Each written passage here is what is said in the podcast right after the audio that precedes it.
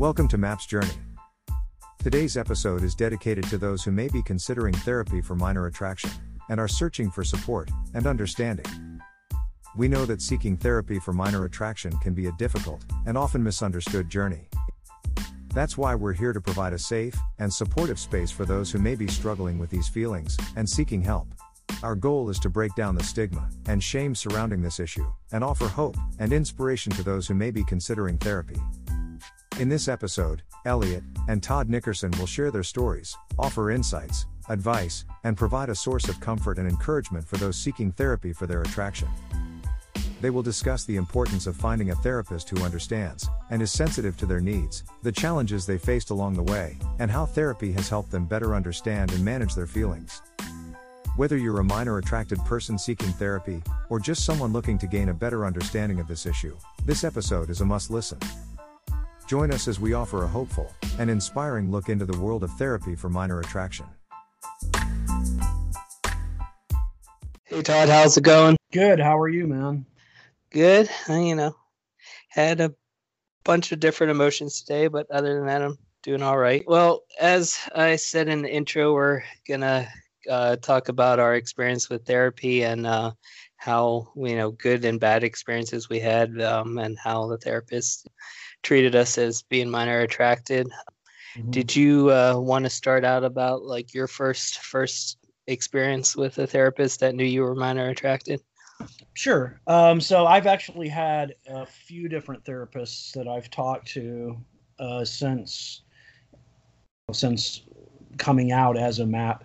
Although the the uh, the first one that I dealt with was in Michigan, and I I was I lived there during a winter uh, for a few months during the winter. Uh, not long after I got started getting harassed by perverted justice and uh, that those that bunch of vigilante hooligans, and I um, I ended up going to stay with cousins for a little bit, and I uh, like they talked me into getting treatment. So I'm like, okay, so I got treatment during the time I was there, and the guy was that I had, he was he was pretty actually pretty accepting. Probably of all the counselors I've had, he was probably the most accepting, and uh, he was like pretty pretty tolerant. He's like, I'm not gonna change your attractions. I'm not even gonna try. And had he, had he ever dealt with anyone who was minor attracted before? You know, I don't know. I don't know. I never asked him, or if I did, I've forgotten but he seemed like he was pretty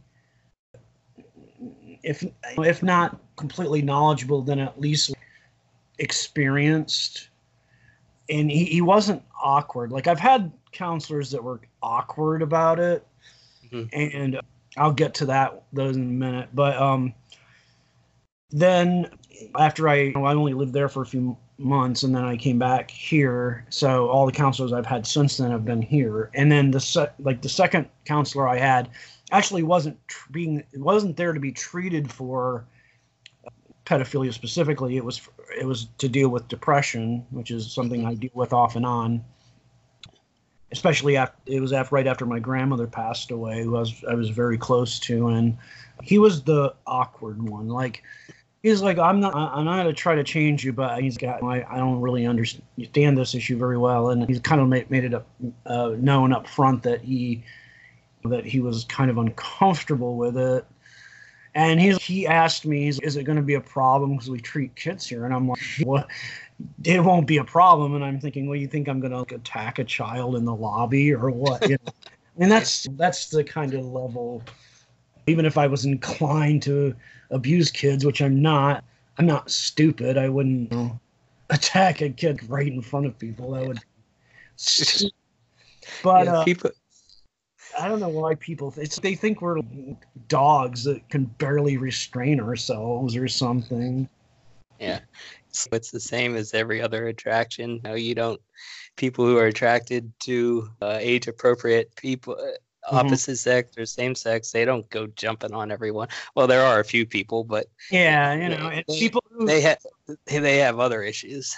right, and that oh, that's what I was going to say is that any sexuality or any cross segment of society has people who deal with with uh, self control issues, and I'm that's that's true of our group too. There are people, but it's it's the minority. Like most MAPS are able to control themselves fine. In my experience, I've I've known probably thousands of MAPS in the time that I've been online as a as a map activist, and you know, the vast majority of them are fine. Like there's very few of them are people. I mean, there's I don't know. I can't always know what people are doing uh, in their in their private life because most of those people are anonymous, but from what I can tell, they they're fine. I mean, I've I've known them for years. If they were they were doing something like that, they would be in jail, right?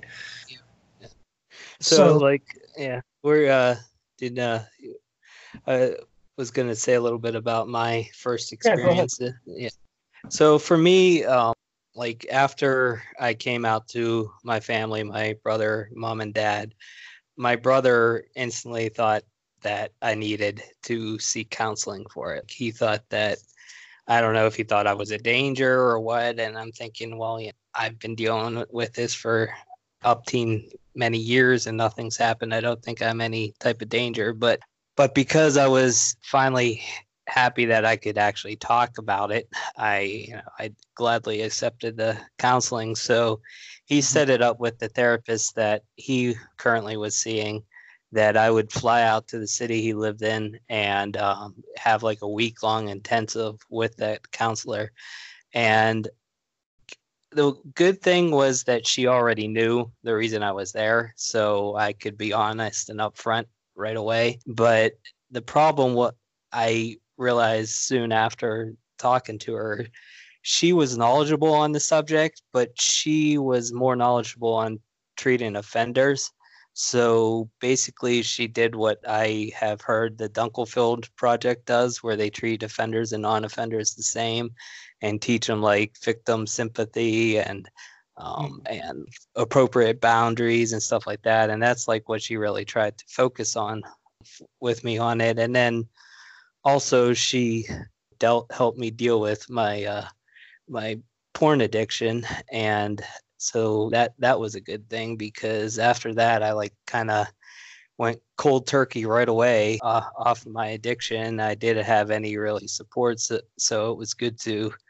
have at least her to talk to and she helped build my self-esteem and stuff like that. But i the main issue i had with her was she ended up being more about the money than actual help. I i couldn't pay for her myself. So my dad was willing to help pay. And at first, she was, well, we need to do two phone sessions a week because it would be better if we could be in person. But since you live in a different city, we need to talk as much as possible. So let's do two a week. And then when my dad asked if we could start maybe only doing one a week, I approached her about it. She's, well, I understand. Uh, we, we'll see what we can work out.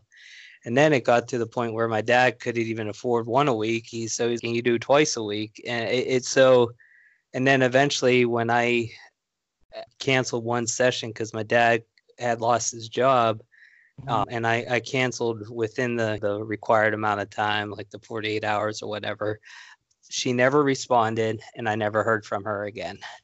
And and so she really made me not want to seek therapy for a long time. And so it, so there was good good and up and down um, but um, the second the main counselor that i've talked about in other um, sessions um, i mean other podcasts she she had no training at all. And so it took probably two to three months for me to feel comfortable talking to her. And she kind of was like your second therapist too, where she was like, "Is this going to be a problem? I can't really help you in this." And the one time I you you mentioned the whole jumping a kid in the lobby type thing. Um, there was one time when I'm sitting in the waiting area and there was a family sitting in there, and mm-hmm. when she came and got me and we got into the her office, she's, "Was that a problem for you?" No. it's it's just I there's kids everywhere. I can't avoid them. Yeah, and but so but she really helped me with dealing with self-doubt and um, all that. So we barely ever focused on my minor attraction at all. Yeah. Well it's it's uh, it's funny talking about the money issue because you know, i'm extremely poor. So every counselor that i've seen i had to get uh, for free i can't you know, I, I can't afford to pay for counselors and i always I always laugh when I uh, I see people uh, go, you need to get therapy, you need counseling, and uh, get us get behavioral. Th-. And I'm like, are you going to pay for it? Because I can't. It's yeah. uh, you know, I like. What do they expect me to pull money out of my behind? I I can't afford that, and, you know, honestly, like I don't need it anyway because uh, I'm not gonna try to I don't have a behavior, quote unquote, to change. It's a it's a sexual sexuality. It's a it's an attraction pattern. It's not a choice. It's not something that I act on. So it's what are they going to change? There's nothing for them to change anyway.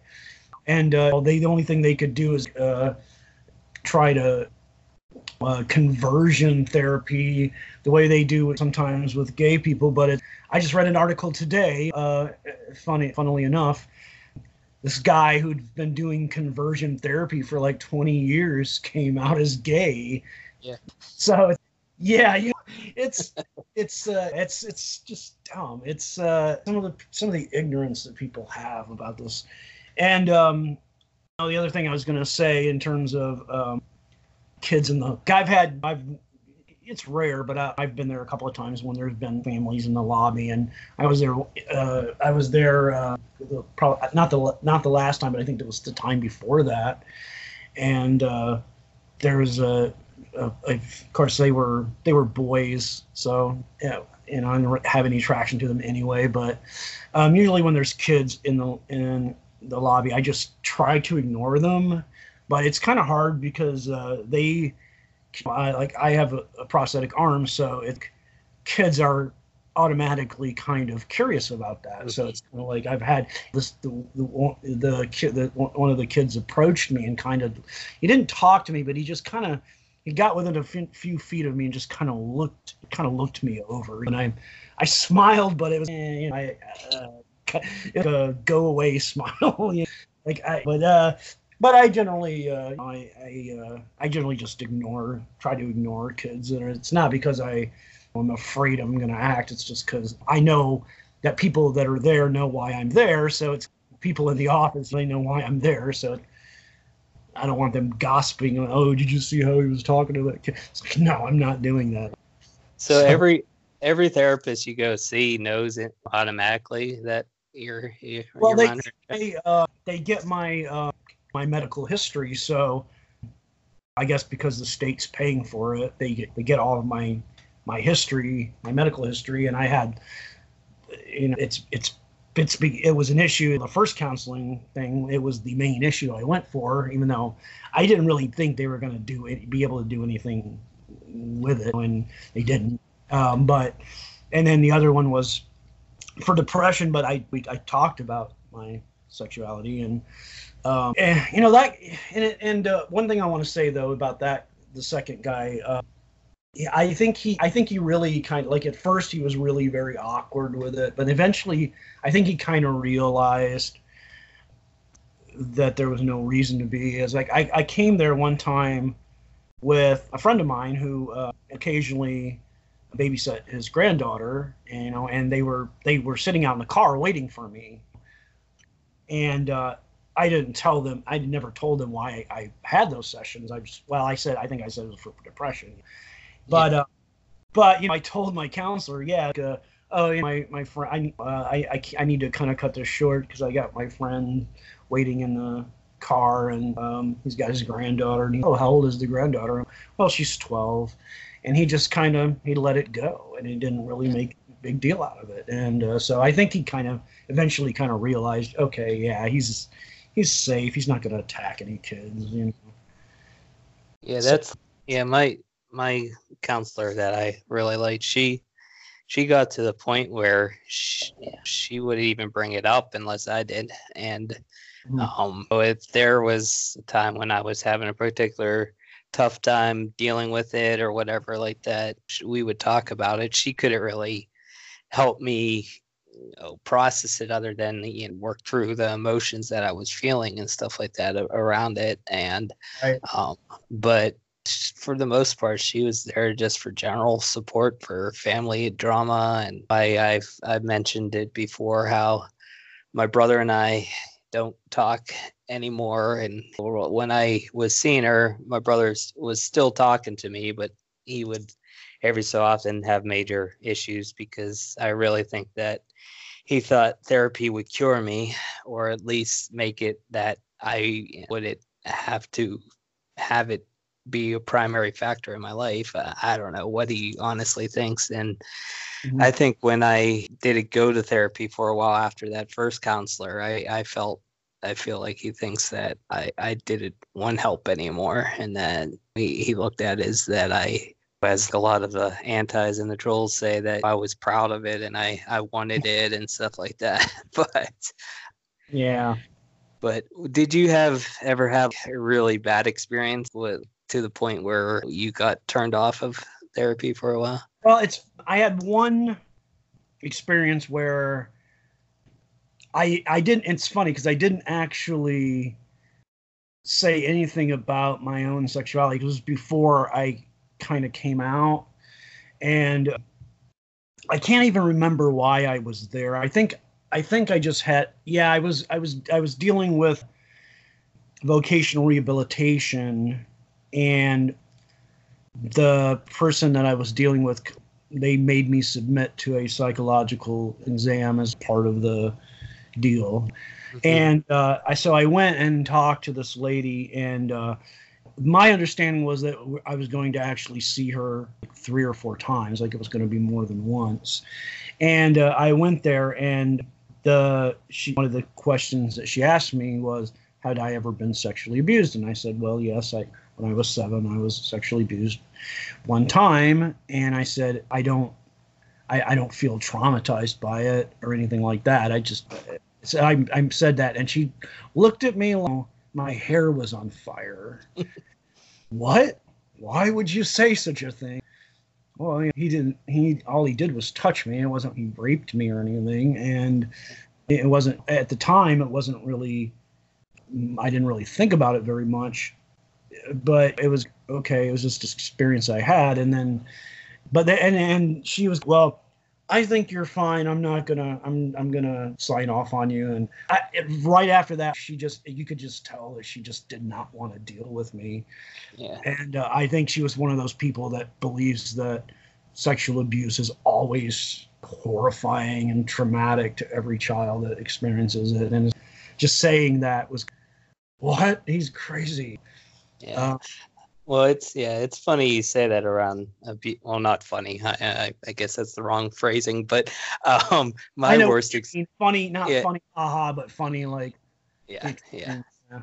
I got. Yeah, my worst experience was as I was still having those phone sessions with that first therapist. Mm-hmm. I I also wanted to try to find some help locally because I, I don't know how many phone sessions you've had. It's not it's really not the same. You you do need to be in person with and at least for me that I feel like seeing the reaction on the therapist's face is half half of what makes a session successful and profitable or whatever. And but anyway, so I was at my mom and I was going to this local rape crisis clinic for uh, dealing with abuse issues and stuff where they would help deal with different things in re in regards to sexual trauma and setting up boundaries different things like that. So it was a free free clinic. And a- as we were there i found out that they had free counseling services during the day. And so i i set up set up one. Mm-hmm. and so i go and I don't know why I felt that I could just open up about everything that first time, but I did, and I I told told this counselor about my attraction, uh, and she asked me if I had any access to any children at all, and I said, well, I have a younger cousin, and so she's well, do you have problems being around him and stuff like that. And I said, no, you know, I've actually been a good mentor to him and he he looks up to me and stuff like that. And and she was, well, you know, I, I really don't know if it's the best idea to be around him. You know, try to avoid him as much as possible. And I said, well, he's he's family, so I don't, I can't avoid him all the time. And so we ended the session. Nothing really happened, and about two days passed and I was at work and I was on my lunch break and I happened to get this phone call and it was the Rape Places clinic and it was this other therapist and here this therapist that I was talking to wasn't actually a licensed therapist. She was a student that she was putting her hours in. And so she had to report to another therapist what what what she you know each session she had Mm-hmm. And so she told this other therapist, the one that called me, and how through the grapevine type of thing, she she might have misinterpreted how what I said, and mm-hmm. so this this other therapist thought that I was a threat to my cousin and was calling to tell me that she was going to report me to CPS. And I said, for what?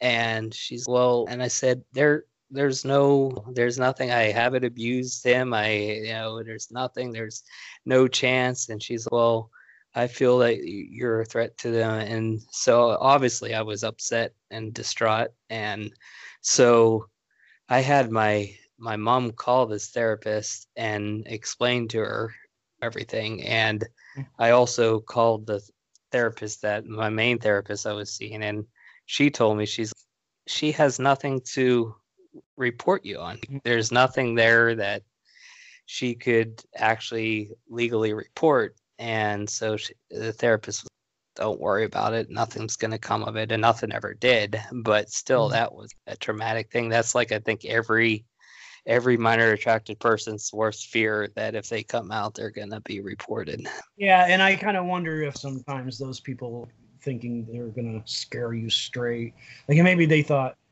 well, I'll just threaten to report him and maybe that'll that'll straighten him out.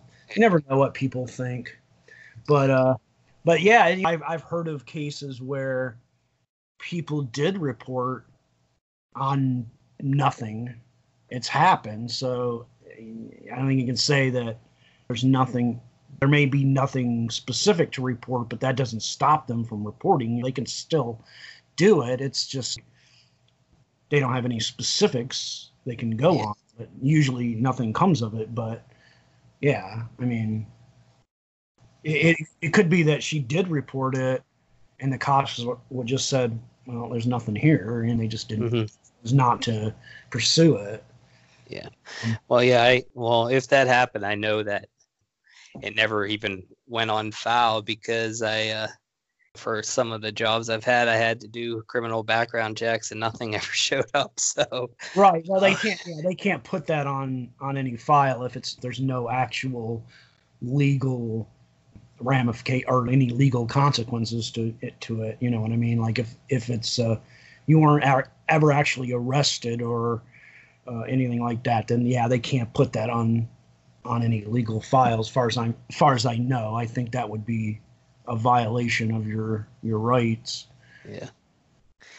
But hey, when it comes to this type of thing, sometimes people overstep their their boundaries and absolutely.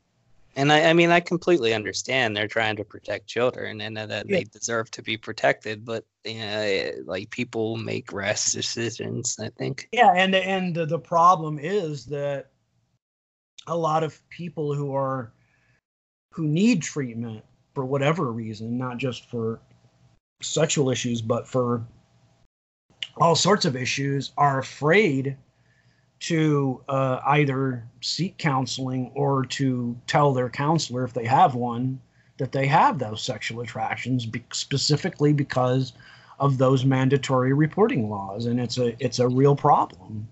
Yep.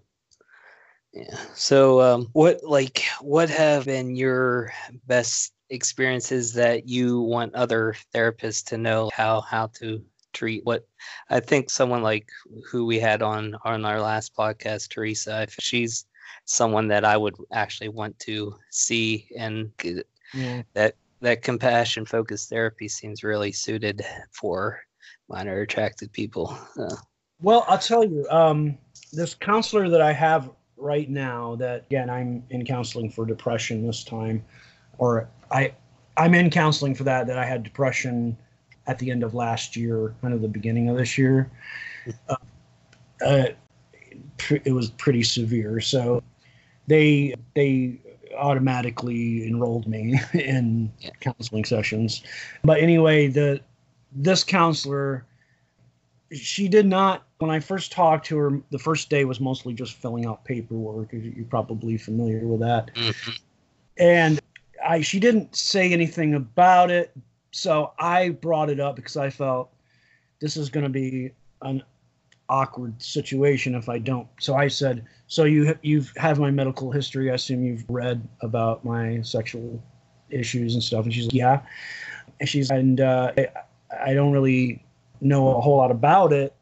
She says, but I'm I'm really willing to to learn about it.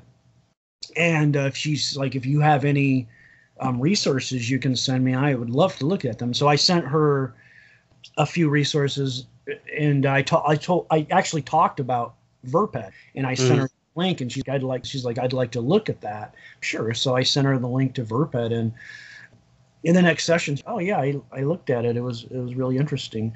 Um, we haven't really talked about the sexual stuff too much. It's mostly been about the depression. Yeah. Um, but I, I liked getting that out of the way because it just I just wanted to make sure. Look, I want to I want to know how she's going to react to it because it may be tainting these sessions and I may not know it. But she was mm-hmm. very cool. So I'll say that my latest counselor is actually the probably the best one that I've had. They seem to get successively better. And uh, or well, I mean the first one I had was pretty good though, so maybe I should. Yeah. But she's this one's pretty good too. So um, she's. I like the fact that she was proactive. Like she didn't know a lot about the issues, but she's like, "Well, I'm, I'm going to research it. I'm going to mm-hmm. learn." And I think that's something that counselors can take away. Uh, if you don't really understand the issue, you don't know about it, learn about it. I mean, there's a lot of there's resources out there now, and uh, we could you could talk to people who are actually experts in the field, Dr. Cantor, Bailey, people like that. Yeah. And talk to those people and and and find out some stuff about it. So I, I love that. I think that was that was great. I mean, I for a general purpose free counselor because again i don't i don't have the money to pay for a like a specialist or anything i think she was she's uh very she was very good i i really like and uh, i enjoy talking to her she's a really kind of a really upbeat person and i really enjoy talking to her so yeah that's yeah that's and like like that i think is important that they're willing to learn the therapist my favorite therapist she she really wanted to learn a lot and then also I found out after I stopped seeing her because I moved back to my home city that she actually went back and got training on sexual issues, not just minor attraction. I'm sure there wasn't much on that, but just mm-hmm. general you know, issues in regards to sexual dysfunction. And I, I don't know if I was the the reason. I'm sure I was at least part of it. So instrumental in the decision, yeah. Yeah, and then this this last therapist that I was seeing, I wish I still could see her. If I um, get some insurance soon, I I might go back and start seeing her again. Yeah. Um, she she really like I, I I mentioned in another podcast where I was able to tell her first session and she had like the reaction that I wanted. Like, all right, what, what what are the issues you need to work on surrounding it? And for me i told her the main thing i deal with is the depression the shame the stigma that type of thing. And she, well we can work on that. And then what's funny i i was at a local target and i ran into her. And yeah. she had her her two kids with her. Mm-hmm. and so i just did the like subtle wave to her and then we i walked by. And yeah. so the next next session, I asked her about us. Would were you uncomfortable me being around your your kid? Like, why would I be? And I, I think I had only seen her maybe three times, and she already could tell that I wasn't any danger. And yeah. she's like, I said to her, "Well, you know, what if I would have said hi or whatever? How would you had introduced me to your kids?" And she was, "Oh, I would have just said you're a friend from work or something like that." Mm-hmm. So but and she she was using uh, CBT, cog- cognitive behavioral, and then also I think there's another one she was gonna try using. It was called DBT or something, dialectic. I don't know. It's something that a lot of people who have bipolar disorder are are taught to use. And I think I, I actually just read something about that yesterday, but I don't remember what it is, what it stands for either. But I think it's uh, people with um, personality disorders, uh, yeah. something to do with that. So yeah. In some ways, I could see where where she was going with that, but we never really got to experience that because I had to stop seeing her. So, was there anything else you wanted to talk about uh, about it, or? Um. Hmm. No, I guess not. I just wanted to say, uh, yeah, uh, the biggest the biggest thing I think for for counselors is just to be open minded, and you can you can always kind of tell the counselors who are the ones who are really good that are open minded and willing to learn about new issues, and those who are like, uh, they think they already know everything and they they so you can you can kind of parse those people out pretty quickly if you're and uh, so yeah I, I think the most helpful thing any counselor can and not just for minor attraction but for any issue really is like if they don't know anything if they don't know about it to be willing to learn about it yeah, yeah. and then yeah go ahead and yeah, I said for me too is we keep on trying to let people know that we're everyday people, that we're just like everyone else. And I think for me that when I was at that before you act workshop, one of the students asked that was attending asked that question what, what what is that what is it that you need us to do and i, I just said treat mm-hmm. us like how you would any other client and if the, there is an issue you don't understand just like you said go out and learn about it. But for the most part, we're going to be dealing with the same things everyone else comes to therapy for. Yeah, yeah. And also because we deal with so much stigma, I think that's a that's probably the biggest issue that we deal with isn't struggling with our attractions, it's dealing with the shame and the guilt and the self-hatred and all of that stuff. Yeah. Um, so and that's yeah. again that's where it can be uh um, compared to other sexualities. I mean, with yeah. people who deal with any other type of sexuality who face that shame and stigma in their own family or religion or whatever like that, it's that same type of thing. So, right, right. And um, a lot of us are also survivors of abuse. So, a lot of those issues are compounded by that. So, it's like not only are we dealing with the whatever the, the stigma of having the sexuality itself, but also you know, the, stig- the, the stigma and the, all the fallout from our own abuse. So, and uh, so, yeah, it's like those are those are the big issues we deal with. So that's that's the thing.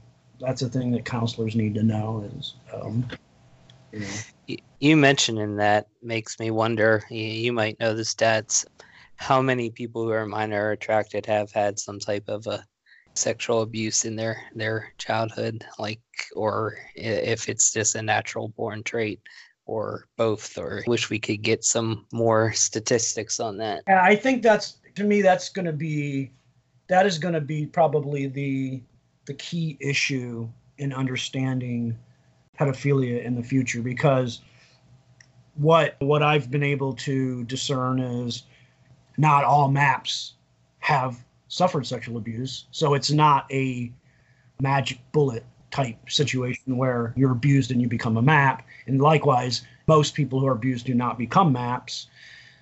But by the same token, there is a higher level of sexual abuse in the history of maps than I think there is in the general population. So there's, I think there's a connection, but I think people in order to i think the real thing to, to try to understand is that i don't think it's a single cause i think there's a multitude of factors that come into play some of them are maybe genetic some of them may be environmental some of them may be congenital like dr cantor says and personally, I feel like that even though yes, I was a victim of sexual abuse, but it was a one-time event and I was not traumatized by it. At the same time, he uh, Dr. Cantor mentions that brain wiring is an issue and uh, congenital effects. And given that I was born without my right hand, had to become left-handed by default, I think there's something there. Um, yeah. And he says sex, uh, uh, pedophile, pedophiles and um, MAPS have a slightly higher percentage of left-handedness than the general population, as do uh, homosexuals, by the way. So it's not just MAPS. So there's something there with that has to do with brain wiring, and there's something there that has to do with environment. I think those two things come in are uh, some combination of those two things are what causes sexuality. So I think that's what where the research needs to focus, and that's that's going to be a, a complex thing because people want like a, a single answer, like oh that's we can so it's this so we can just change that and that'll no more pedophiles. No, I don't think that's going to work because I think there there's a combination of factors and I don't think they're all the same for every map. It's going to be a, a different things and yeah, it's it's a complex issue, and that's I think the thing that researchers need to understand and and look at. Yeah, I I really wish there would be more research projects out there. I I, I saw today on on Twitter that Before You Act started a new a new um, survey type thing where mm-hmm. for maps who want want to become parents or who are parents and stuff like that. So uh, there's research being done with that.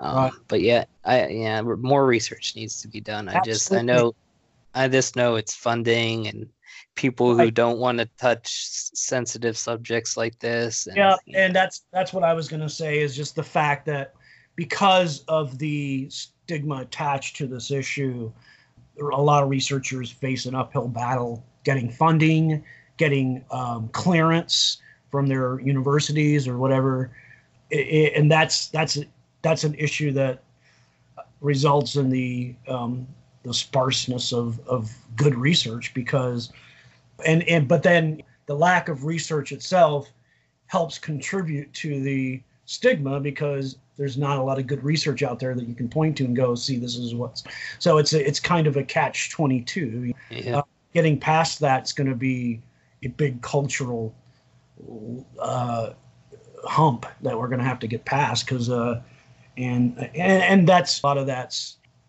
just I mean like LGBT people faced it in their time. Jews, uh, like every it, seems like every uh, generation or every millennium, there's there's a new group that's scapegoated, and we happen to be it for this uh, millennium or century or whatever you want to say. And yeah, uh, for and most people don't think it will ever like people when they hear us talking about this thing, they obviously jump to the conclusion that we want to normalize it, that we want to lower the age of consent and all that bullshit. And right. it, it it's just I don't know, but that's that's a podcast for another time. Um, but so we're once we start veering off the subject, I think it's a good time to wrap it up. So sure. But uh, well, it was good talking to you, and yeah, please. So, and uh, for everyone uh, who listened to this, uh, again, if you you want to come on as a guest, uh, just contact Todd or I on Twitter, uh, DM us. Uh, we're always looking for Eh, people to come on and we especially like it too if we can get people professionals who are willing to come on so we're just just if i would if i can just interject something there even if you just have an idea for a show that you'd like to listen to something you would like us to discuss give us suggestions yeah uh, you know if you don't feel comfortable coming on but you you think there's an issue that we need to touch on that we haven't really touched on or you, you just have a, a, a an idea uh, something that I think would be a, make a good subject for one of these, uh, yeah, just just put it forward and uh, we'll we'll look at it. All right, sounds good. Yep. So, take yeah. care, man. I'll talk to you soon. Yeah. Bye. Bye.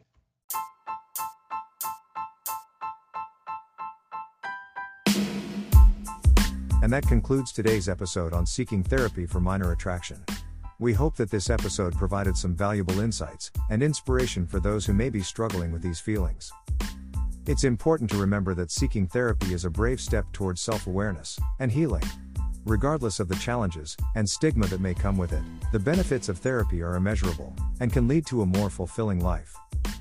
If you or someone you know is considering therapy for minor attraction, we encourage you to reach out to a mental health professional who can guide and support you in this journey.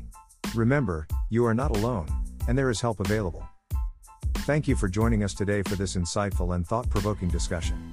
Until next time, remember listening is understanding.